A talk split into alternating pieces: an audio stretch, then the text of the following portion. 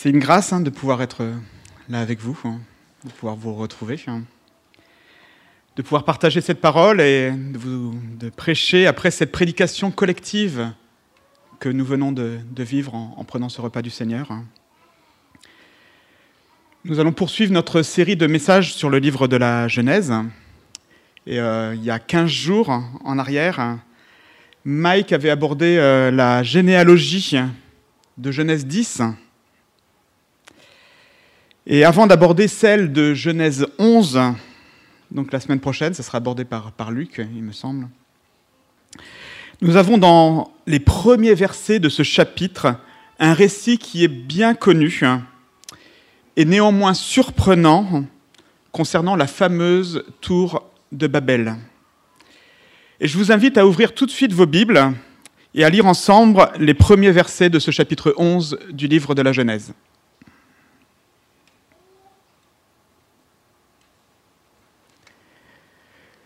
Toute la terre avait une seule langue et les mêmes mots. Après avoir quitté l'Est, ils trouvèrent une plaine dans le pays de Chinéar et s'y installèrent. Ils se dirent l'un à l'autre, Allons, faisons des briques et cuisons-les au feu. La brique leur servit de pierre et le bitume de ciment. Ils dirent encore, Allons, construisons-nous une ville et une tour dont le sommet touche le ciel, et faisons-nous un nom afin de ne pas être dispersés sur toute la surface de la terre. L'Éternel descendit pour voir la ville et la tour que construisaient les hommes, et il dit, Les voici qui forment un seul peuple, et ont tous une même langue, et voilà ce qu'ils ont entrepris. Maintenant, rien ne les retiendra de faire tout ce qu'ils ont projeté. Allons, descendons et là brouillons leur langage afin qu'ils ne se comprennent plus mutuellement. L'Éternel les dispersa loin de là, sur toute la surface de la terre.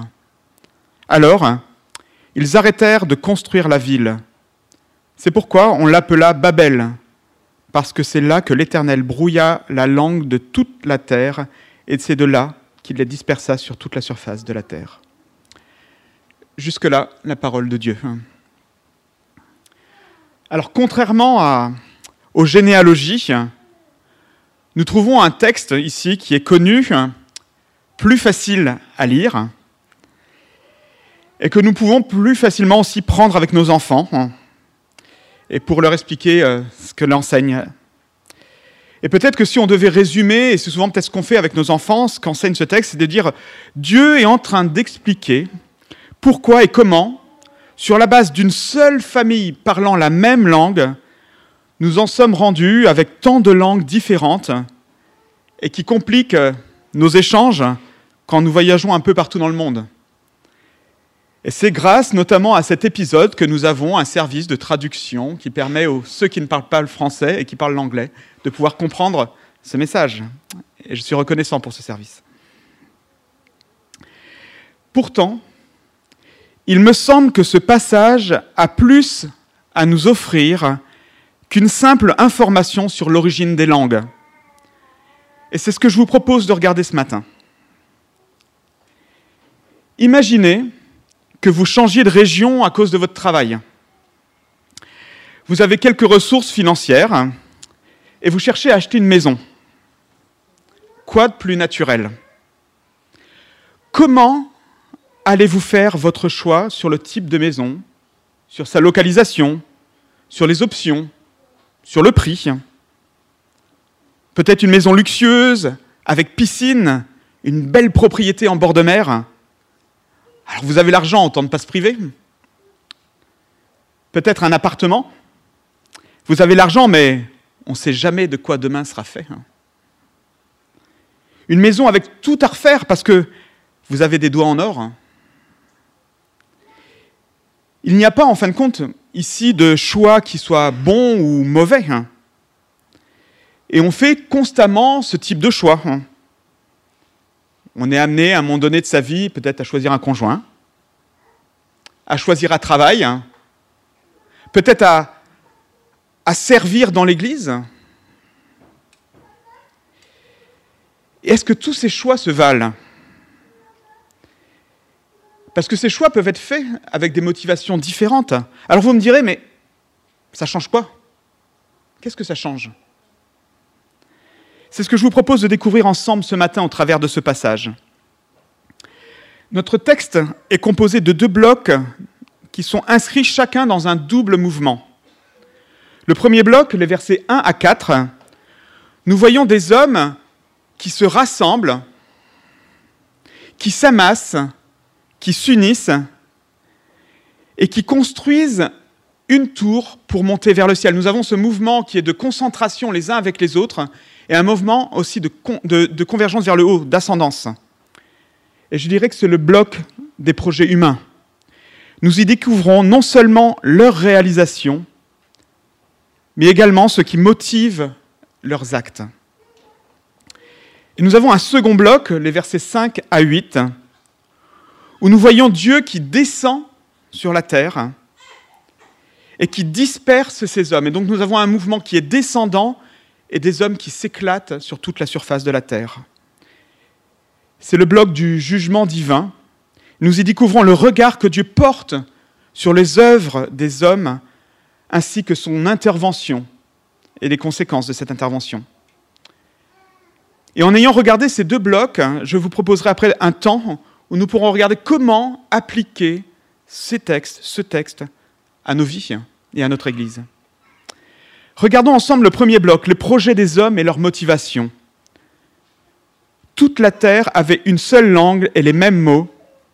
Après avoir quitté l'Est, ils trouvèrent une plaine dans le pays de Chinéar et s'y installèrent. Ils se dirent l'un à l'autre, Allons, faisons des briques et cuisons-les au feu. La brique leur servit de pierre et le bitume de ciment. Ils dirent encore, Allons, construisons-nous une ville et une tour dont le sommet touche le ciel et faisons-nous un nom afin de ne pas être dispersés sur toute la surface de la terre. Considérons ce qui vient de se passer un petit peu plus tôt. Seul Noé et sa famille ont survécu au déluge. Au déluge. Dieu a renouvelé le mandat originel de remplir la terre d'hommes et de femmes reflétant son image, créés pour être en relation avec lui. Et face à cette mission titanesque, huit familles, dont des personnes assez âgées, un couple de personnes assez âgées, pour remplir la terre de personnes, d'hommes et de femmes créés à l'image de Dieu. Et comme on a vu, le démarrage n'est pas ce qui a été de plus simple, avec Noé qui finit ivre et son fils qui profite de la situation quelque part pour le dénigrer. Et il y avait cette image de prendre un selfie avec son père qui était complètement ivre et nu. Quel démarrage, les amis, pour accomplir la mission de Dieu les années passent, chacun a des fils, des filles à leur tour. Et le texte de ce matin nous dit qu'à un moment, on ne sait pas exactement à quel moment, probablement avant Nemrod, comme on a vu qui a régné hein, sur Babel, l'ensemble de ce petit monde se déplace de l'est vers la plaine de Shinéar pour s'y installer et construire Babel. Et nous voyons dans ce texte qu'en fin de compte, dans un premier temps, ces hommes, ces femmes sont unis, doués et, semblent relativement sages. Une même langue, des mêmes mots. Tout semble bien coller entre eux, semble bien communiquer. Nous n'avons la mention d'aucune anicroche. Ça semble plutôt pas mal tout ça. Pas de tension visible. C'est une équipe quelque part qui ferait peut-être euh, plaisir à voir et de laquelle on se dit, ben, j'aimerais bien faire partie de cette équipe. Ça a l'air cool de travailler ensemble. Semble sage. Est-ce que c'est une folie d'unir, de, faire converger les dons que l'on a, les capacités, pour réussir son projet C'est plutôt quelque chose de sage. Il y a un dicton qui dit Seul on va plus vite, ensemble on va plus loin. Et vu l'ampleur du projet qu'ils avaient, c'est vraiment sage de se mettre ensemble pour réussir et arriver au terme de leur projet. En plus, ils sont doués, même ingénieux. Dans une région qui est connue pour sa pauvreté en pierre et en bois, des hommes fabriquent ici des briques il est question de briques cuites. Mais souvent, à l'époque, il y avait un assemblage, en tout cas dans cette région, de briques crues, séchées au soleil, et de briques cuites. Et ils les assemblaient, là on voit avec du bitume. Quelle technicité à l'époque, et quelle technicité aussi ils arrivent à monter une tour. Je ne sais pas si vous avez déjà joué au Capla, hein, mais arriver au premier étage, après ça devient déjà compliqué.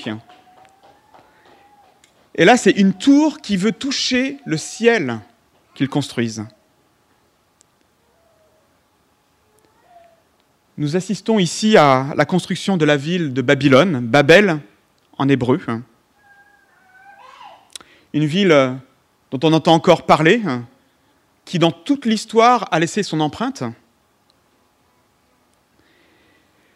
Concernant cette tour dont il est question ici, il faut mentionner aussi qu'une trentaine de tours à étages dans cette région-là, que l'on appelle des ziggourats, sont connues en Mésopotamie et les vestiges de l'une d'elles ont été trouvés à Babylone. Il n'en reste que les fondations. Et les éléments recueillis par les, archéologues et les historiens, il s'agirait d'une tour de sept étages, d'une hauteur de 90 mètres, dont la base était un carré de 90 mètres, donc 90 sur 90, avec des murs composés à l'intérieur de briques crues et en périphérie de briques cuites. Et vu ce qui reste, c'est difficile de dater, je veux dire, la période de création de, de cette tour.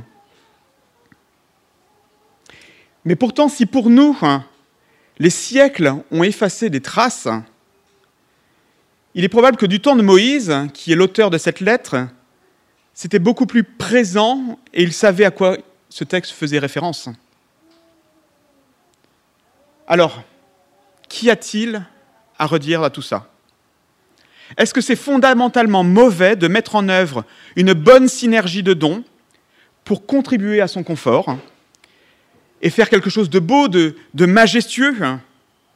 Et ça renvoie aux questions de tout à l'heure. Est-ce que c'est mauvais? Pour nous aussi Et pourtant, où est le projet de Dieu pour l'humanité? Ce qui est presque choquant dans ce bloc, alors qu'on le voit des hommes mettre leur sagesse, mettre leur don en œuvre pour ce projet, c'est l'absence de la mention de Dieu et des consignes qu'il a données. Remplir la terre. Si le texte s'arrêtait là, on pourrait presque se demander, mais où est Dieu hein? Alors que quelques générations plus tôt, Dieu a fait alliance avec cette nouvelle humanité, leur a manifesté sa grâce, sa bénédiction, alors qu'il leur a renouvelé la mission, son mandat, nous avons ici le sentiment d'hommes et de femmes qui ont tourné le dos à Dieu et font comme s'il n'était pas là, comme s'il n'existait pas, comme s'il ne leur avait pas confié de mission particulière. Quelle folie, les amis. Mais quelle mise en garde aussi pour les premiers auditeurs de ce récit un peuple, le peuple d'Israël, choisi par Dieu pour le représenter au milieu des nations, arraché du pays d'Égypte avec force, avec miracle, à qui Dieu a également manifesté sa grâce, avec qui il a fait alliance et qu'il a mandaté pour le représenter. Si au bout de quelques générations, ces hommes se sont détournés et semblent avoir oublié Dieu, qu'en sera-t-il d'eux dans la mission qu'il leur a confiée? Est-ce qu'ils ne courent pas le, même risque? Et le texte est, relativement explicite sur les motivations des hommes du récit de ce matin. Faisons-nous un nom afin de ne pas être dispersés sur toute la surface de la terre. En fin de compte, ce à quoi nous assistons ici, c'est un acte de rébellion manifeste contre Dieu. Ce Dieu qui leur avait dit, reproduisez-vous, devenez nombreux et remplissez la terre. Face à cette directive, nous avons des hommes qui se concertent pour se rassembler dans un même endroit. Dieu leur dit, dispersez-vous sur l'ensemble de la terre. Eux, qu'est-ce qu'ils décident? De se rassembler. Dieu leur dit, répandez mon nom sur l'ensemble de la terre. Eux, ils disent, faisons-nous un nom. Quel acte de rébellion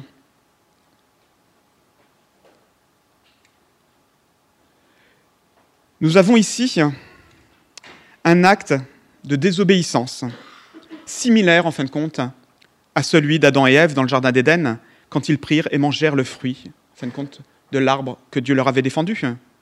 En fin de compte, ils sont en train de, d'exprimer par leurs actes, c'est moi qui décide. Toi, tu me demandes ça, mais moi, j'ai décidé autrement et c'est moi que je vais faire ce que je veux. Je vais me faire un nom.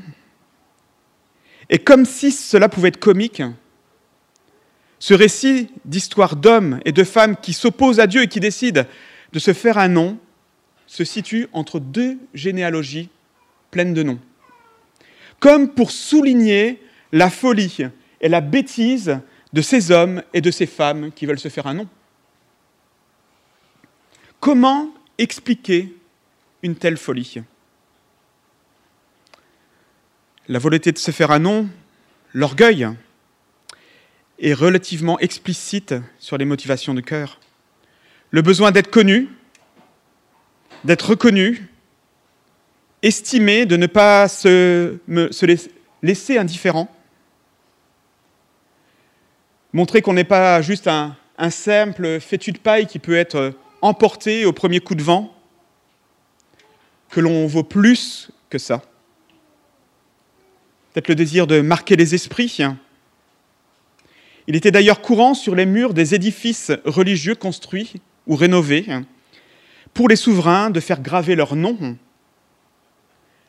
Ainsi, par exemple, le souverain Amourabi qui a régné sur Babylone et qui est connu notamment pour ce fameux code des lois d'Amourabi, a émis ce vœu suivant Puisse mon nom, dans les aguiles que j'aime, être éternellement, prononcé avec vénération.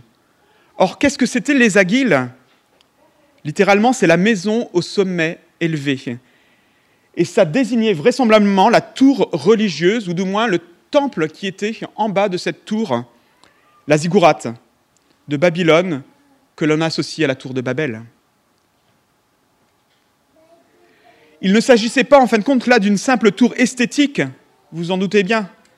Ce n'était pas juste une des tours Eiffel de la Mésopotamie, capable de témoigner fièrement des capacités techniques des hommes. Cette tour était composée d'un temple en bas, d'un temple en haut, dédié aux divinités de Babylone. Et là aussi, il y a une certaine ironie. En se détournant de Dieu, en choisissant l'autonomie, en cherchant à se faire un nom sans Dieu, ces hommes se sont tournés vers l'idolâtrie.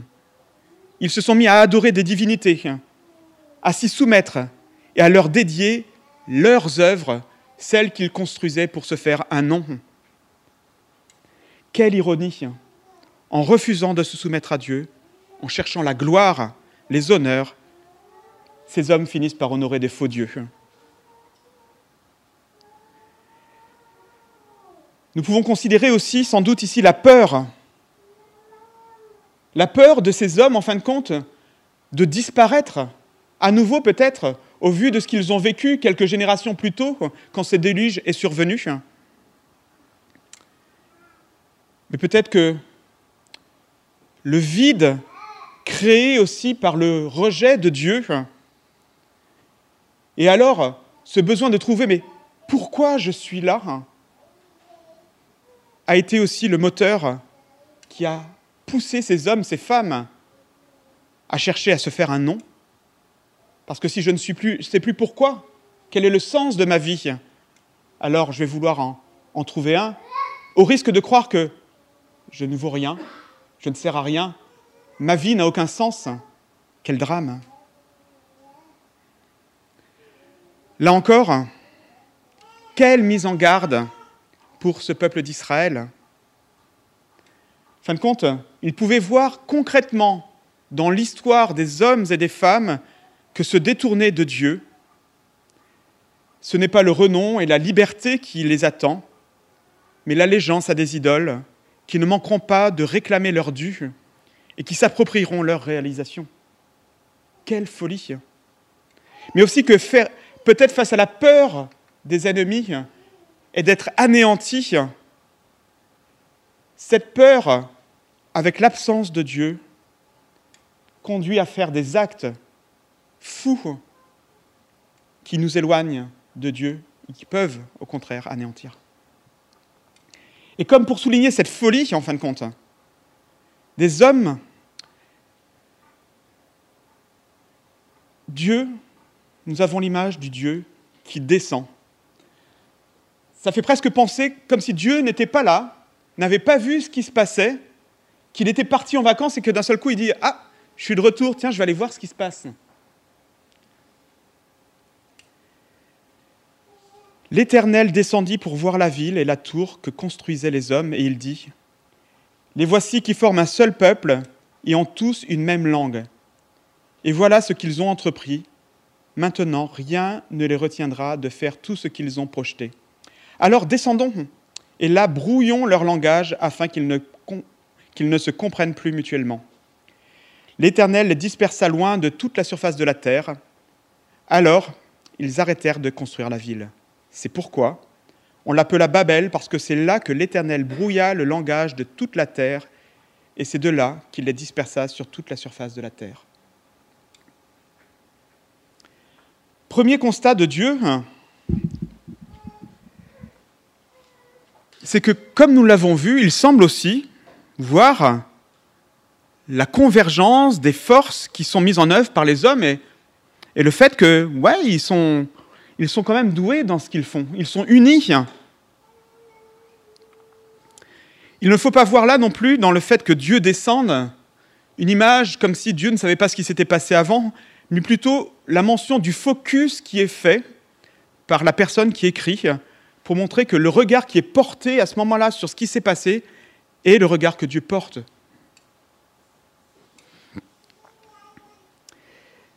Et à l'issue, quand Dieu constate ce qu'ils ont fait, en disant bah, ils sont unis, c'est bien. Et voilà ce qu'ils ont entrepris. Et voilà ce qu'ils ont entrepris. C'est un peu comme si Dieu leur disait non, mais sérieux, hein. quel gâchis. Tout ça, tous ces dons, toute cette unité qui est belle, pour ça. Vous auriez pu faire tellement mieux si vous aviez écouté ce que je vous avais dit. Vous êtes tous vraiment partis ensemble dans la mauvaise direction. La Nouvelle Français courant traduit ce, passage. Eh bien, les voilà tous qui forment un peuple unique et parlent une même langue. Ils commencent ainsi. S'ils commencent ainsi, après avoir regardé ce qu'ils ont fait, rien désormais ne les empêchera de réaliser tout ce qu'ils projettent. Et ce qu'ils projettent, c'est à l'opposé de ce que Dieu leur a demandé. Loin de ce pourquoi ils ont été créés, loin de ce qui est bon pour eux. Et c'est pourquoi, dans sa grâce, afin de les préserver de la folie de ces projets, mais aussi comme dans sa justice, Dieu intervient. Et nous retrouvons là le pluriel de concertation que nous avons déjà vu dans Genèse 3, suite à la chute de l'homme, quand Dieu considère ce qu'ils ont fait. Cela nous montre la gravité, en fin de compte, de ce qui est en train, de ce qui s'est fait là, à Babel. Ce n'est pas juste un petit acte de désobéissance anodin, comme ce n'était pas un acte de désobéissance anodin, le fait de manger un fruit défendu, mais il s'agit bien là d'un acte de rébellion contre Dieu. Et quelque part, c'est important pour nous de considérer, et peut-être des fois nous avons du mal avec ça, que tout acte de désobéissance contre Dieu est un acte de rébellion. Comment Dieu intervient face à ça Nous voyons que cette euh, action de Dieu qui descend a trois impacts. La confusion linguistique.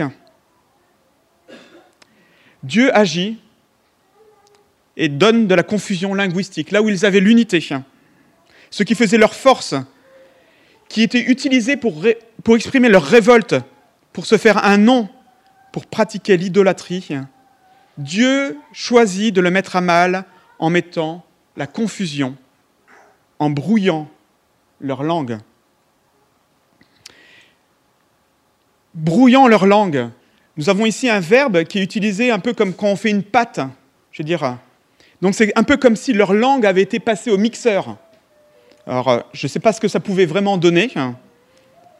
mais j'imagine que les uns les autres, ils devaient avoir du mal et plus du tout savoir où ils en étaient. Ils me disent, mais qu'est-ce que tu me racontes? Ça va pas hein? Et je trouve que cela met encore plus l'accent sur la folie de leurs agissements. Hein. Et c'est souvent par ce focus que nous entendons, comme je l'ai dit, le, texte de Babel. Nous comprenons ce texte comme une information qui nous rappelle comment toutes ces langues sont arrivées, et sans pourtant considérer ce que nous venons de voir, c'est pourquoi Dieu est intervenu de la sorte. Et quelque part, Dieu là met un terme, en tout cas stop même si on le voit hein, dans l'histoire de, l'humanité que ce n'est pas de façon définitive, mais, un stop dit non, ce n'est pas la bonne direction que vous prenez, hein, de vous éloigner de moi. Hein. Et quelque part, en mixant ce langage, Dieu manifeste phoniquement la folie de ses cœurs. cette folie est manifestée par ces langues qui sont brouillées. Troisième conséquence de l'intervention de Dieu, elle produit un, mouvement d'éclatement. Ces personnes qui s'étaient rassemblées d'un seul coup sont dispersées et par là accomplissent les instructions divines initiales de remplir la terre. Et in fine, ce qui se passe après l'intervention de Dieu, c'est que c'est le projet de Dieu qui s'accomplit. Et cela malgré la rébellion de l'homme. Et ça nous montre encore plus la folie. Toute cette œuvre qu'ils ont pour se rebeller face à Dieu, il suffit que Dieu descende et intervienne pour que ce soit son plan qui s'accomplisse. Quelle folie de ces hommes. Et quelque part, dès là, on ne peut que être émerveillé d'un Dieu si puissant qui n'est pas limité par les agissements des êtres humains. Et ça nous pousse déjà à la louange.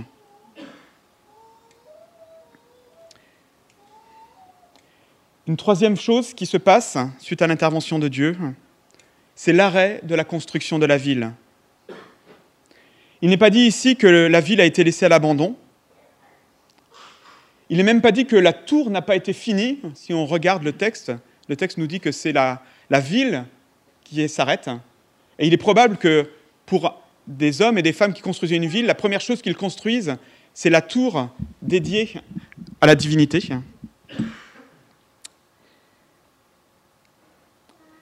Mais dans ce projet qu'ils avaient de se faire un nom au travers de cette ville, ce projet s'arrête. Dieu dit stop. Et ce, récit se termine avec l'explication qui, là aussi, nous montre quelque part la folie de cette rébellion contre Dieu. Dans le verset 9, le nom Babel est rapproché du terme Balal.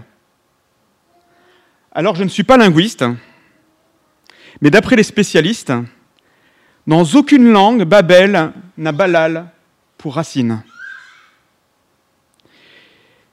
Et il est possible que l'auteur ait choisi une fausse étymologie dans un passage où il est question de confusion linguistique.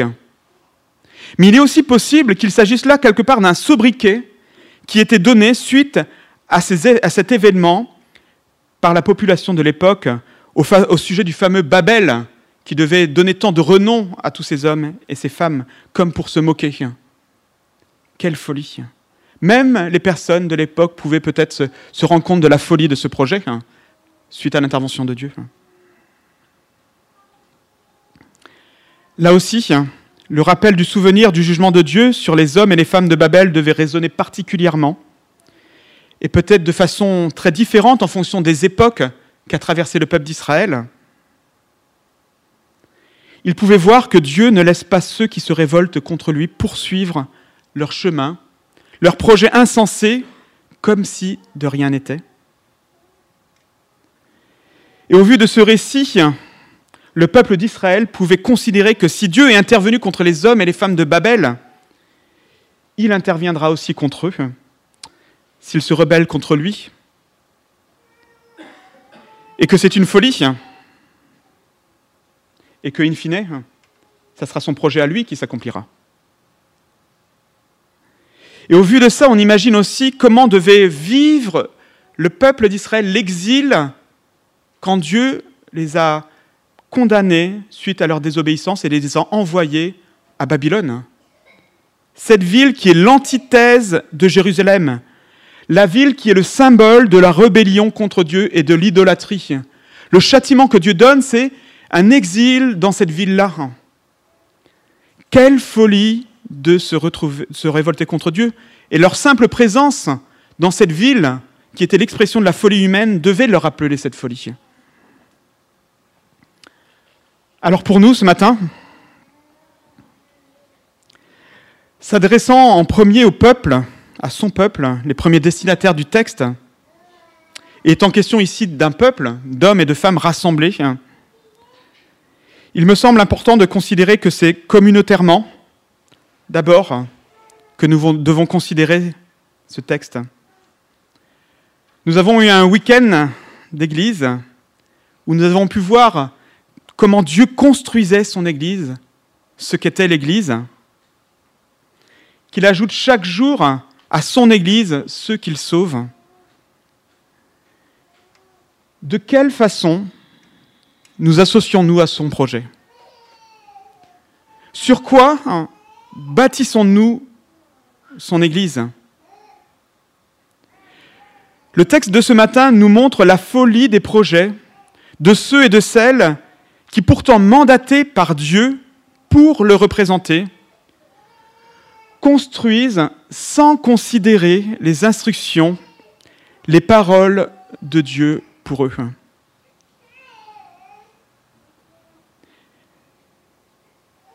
Ne soyons pas stupides. Entendons cet avertissement. Ne nous croyons pas plus sages quelque part que ce peuple, que ces hommes, que ces femmes, qu'Israël, qui, on, le voit dans son histoire, est tombé si souvent dans le panneau, malgré cet avertissement historique, et qui s'est détourné si souvent de Dieu.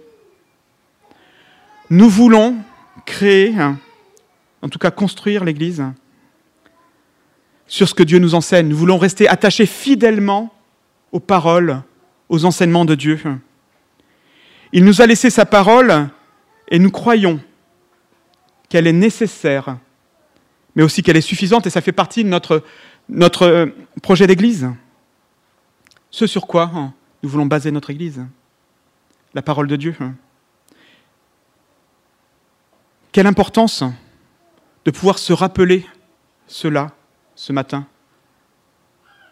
Et Paul met d'ailleurs en garde l'Église sur quoi elle fonde. Je vais lire un texte de Paul. Moi, j'ai planté, Apollo a arrosé, mais Dieu a donné l'accroissement, de sorte que ni celui qui plante n'est rien, ni celui qui arrose, mais Dieu qui donne l'accroissement. Or celui qui plante et celui qui arrose sont un, mais chacun recevra sa propre récompense selon son propre travail. Nous sommes collaborateurs de Dieu. Vous êtes le labourage de Dieu, l'édifice de Dieu, selon la grâce de Dieu qui m'a été donnée. Comme un sage architecte, j'ai posé le fondement. Et un autre édifie dessus. Mais que chacun considère comment il édifie dessus. Que chacun considère comment il édifie, dessus. Car personne ne peut poser d'autre fondement que celui qui est posé, lequel est Jésus-Christ. Jésus-Christ, la parole faite chair. Et si c'est Dieu qui construit l'Église, si c'est Dieu, si l'Église est son projet, cela n'enlève pas notre responsabilité quant au fondement que nous posons.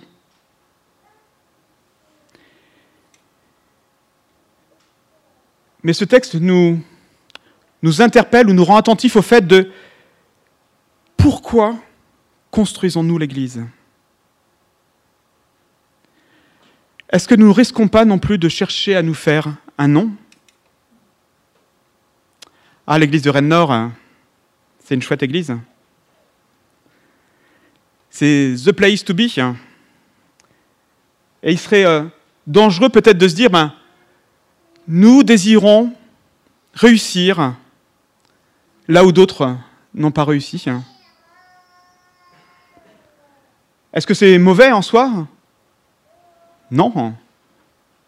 La comparaison est, sans doute mauvaise. Et si la motivation, c'est de dire euh, nous, nous avons réussi, elle est complètement à côté de la plaque. Et ce texte nous met en garde par rapport à ça. Le risque de chercher à se faire un nom.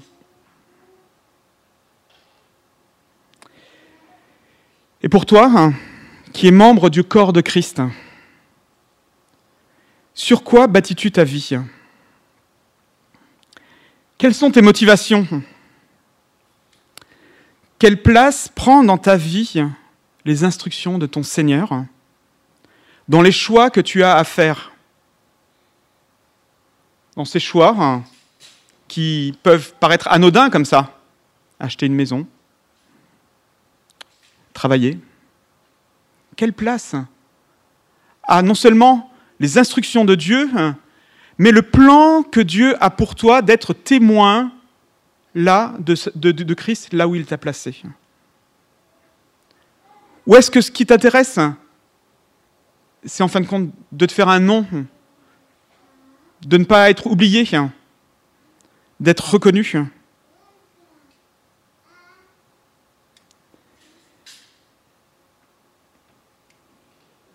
ce texte nous appelle vraiment à rester attachés à Dieu et à considérer notre identité en Jésus-Christ. Et comme un encouragement, je voudrais juste vous lire quelques, passages en étant conscient que, que parfois nos motivations sont jamais l'un ou l'autre, jamais pleinement pour Dieu ou jamais pleinement pour nous, et que nous avons euh, besoin de, de considérer régulièrement, en fin de compte, ces motivations. Genèse 12, l'Éternel dit à Abraham, quitte ton pays, ta patrie et ta famille, et va dans le pays que je te montrerai. Je ferai de toi une grande nation, je te bénirai, je rendrai ton nom grand, et tu seras une source de bénédiction. Waouh Quel émerveillement de voir Dieu qui bénit Abraham et qui, suite à ce qui vient de se passer à Babel, dit, je vais rendre ton nom grand. Et c'est ce Dieu qui est notre Seigneur. Et il est capable de le faire, il le fait pour nos vies, alors restons attachés à lui. Et juste trois, trois courts passages d'Apocalypse, qui à la fin de certaines lettres, où il est question de ce nom que Dieu veut donner au vainqueur, au vainqueur, je donnerai à manger de la manne cachée et je lui donnerai un caillou blanc.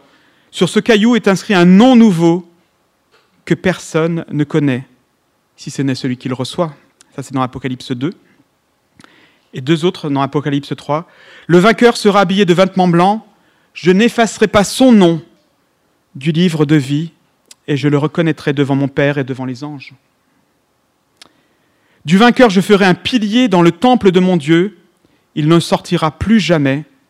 J'écrirai sur lui le nom de mon Dieu. Quelle folie de s'éloigner ou de se détourner ou de ne pas s'attacher à un Dieu si bon qui prend soin de nous et de notre nom et qui s'assure que nous ne serons pas dispersés, je dirais. Mais si tu n'as pas choisi de mettre Dieu au centre de ta vie, et plutôt même de le mettre hors de ta vie, de lui tourner le dos, considère peut-être ce matin la folie de ton choix en regardant ce texte. Folie parce que peut-être, comme ces hommes et ces femmes, tu penses être maître de ta vie et tu ne te rends pas compte qu'au travers de ce choix, de cette rébellion, tu t'agenouilles devant des, idoles qui te dictent ta conduite. Ah, certes, ce ne sont peut-être pas des, statues comme c'était à l'époque, mais on peut parler de l'idole de la réussite, l'idole de la santé, de la reconnaissance. Parce que ces idoles demandent aussi leur dû. Mais la folie aussi parce que tu, tu n'es pas alors à l'abri du jugement divin.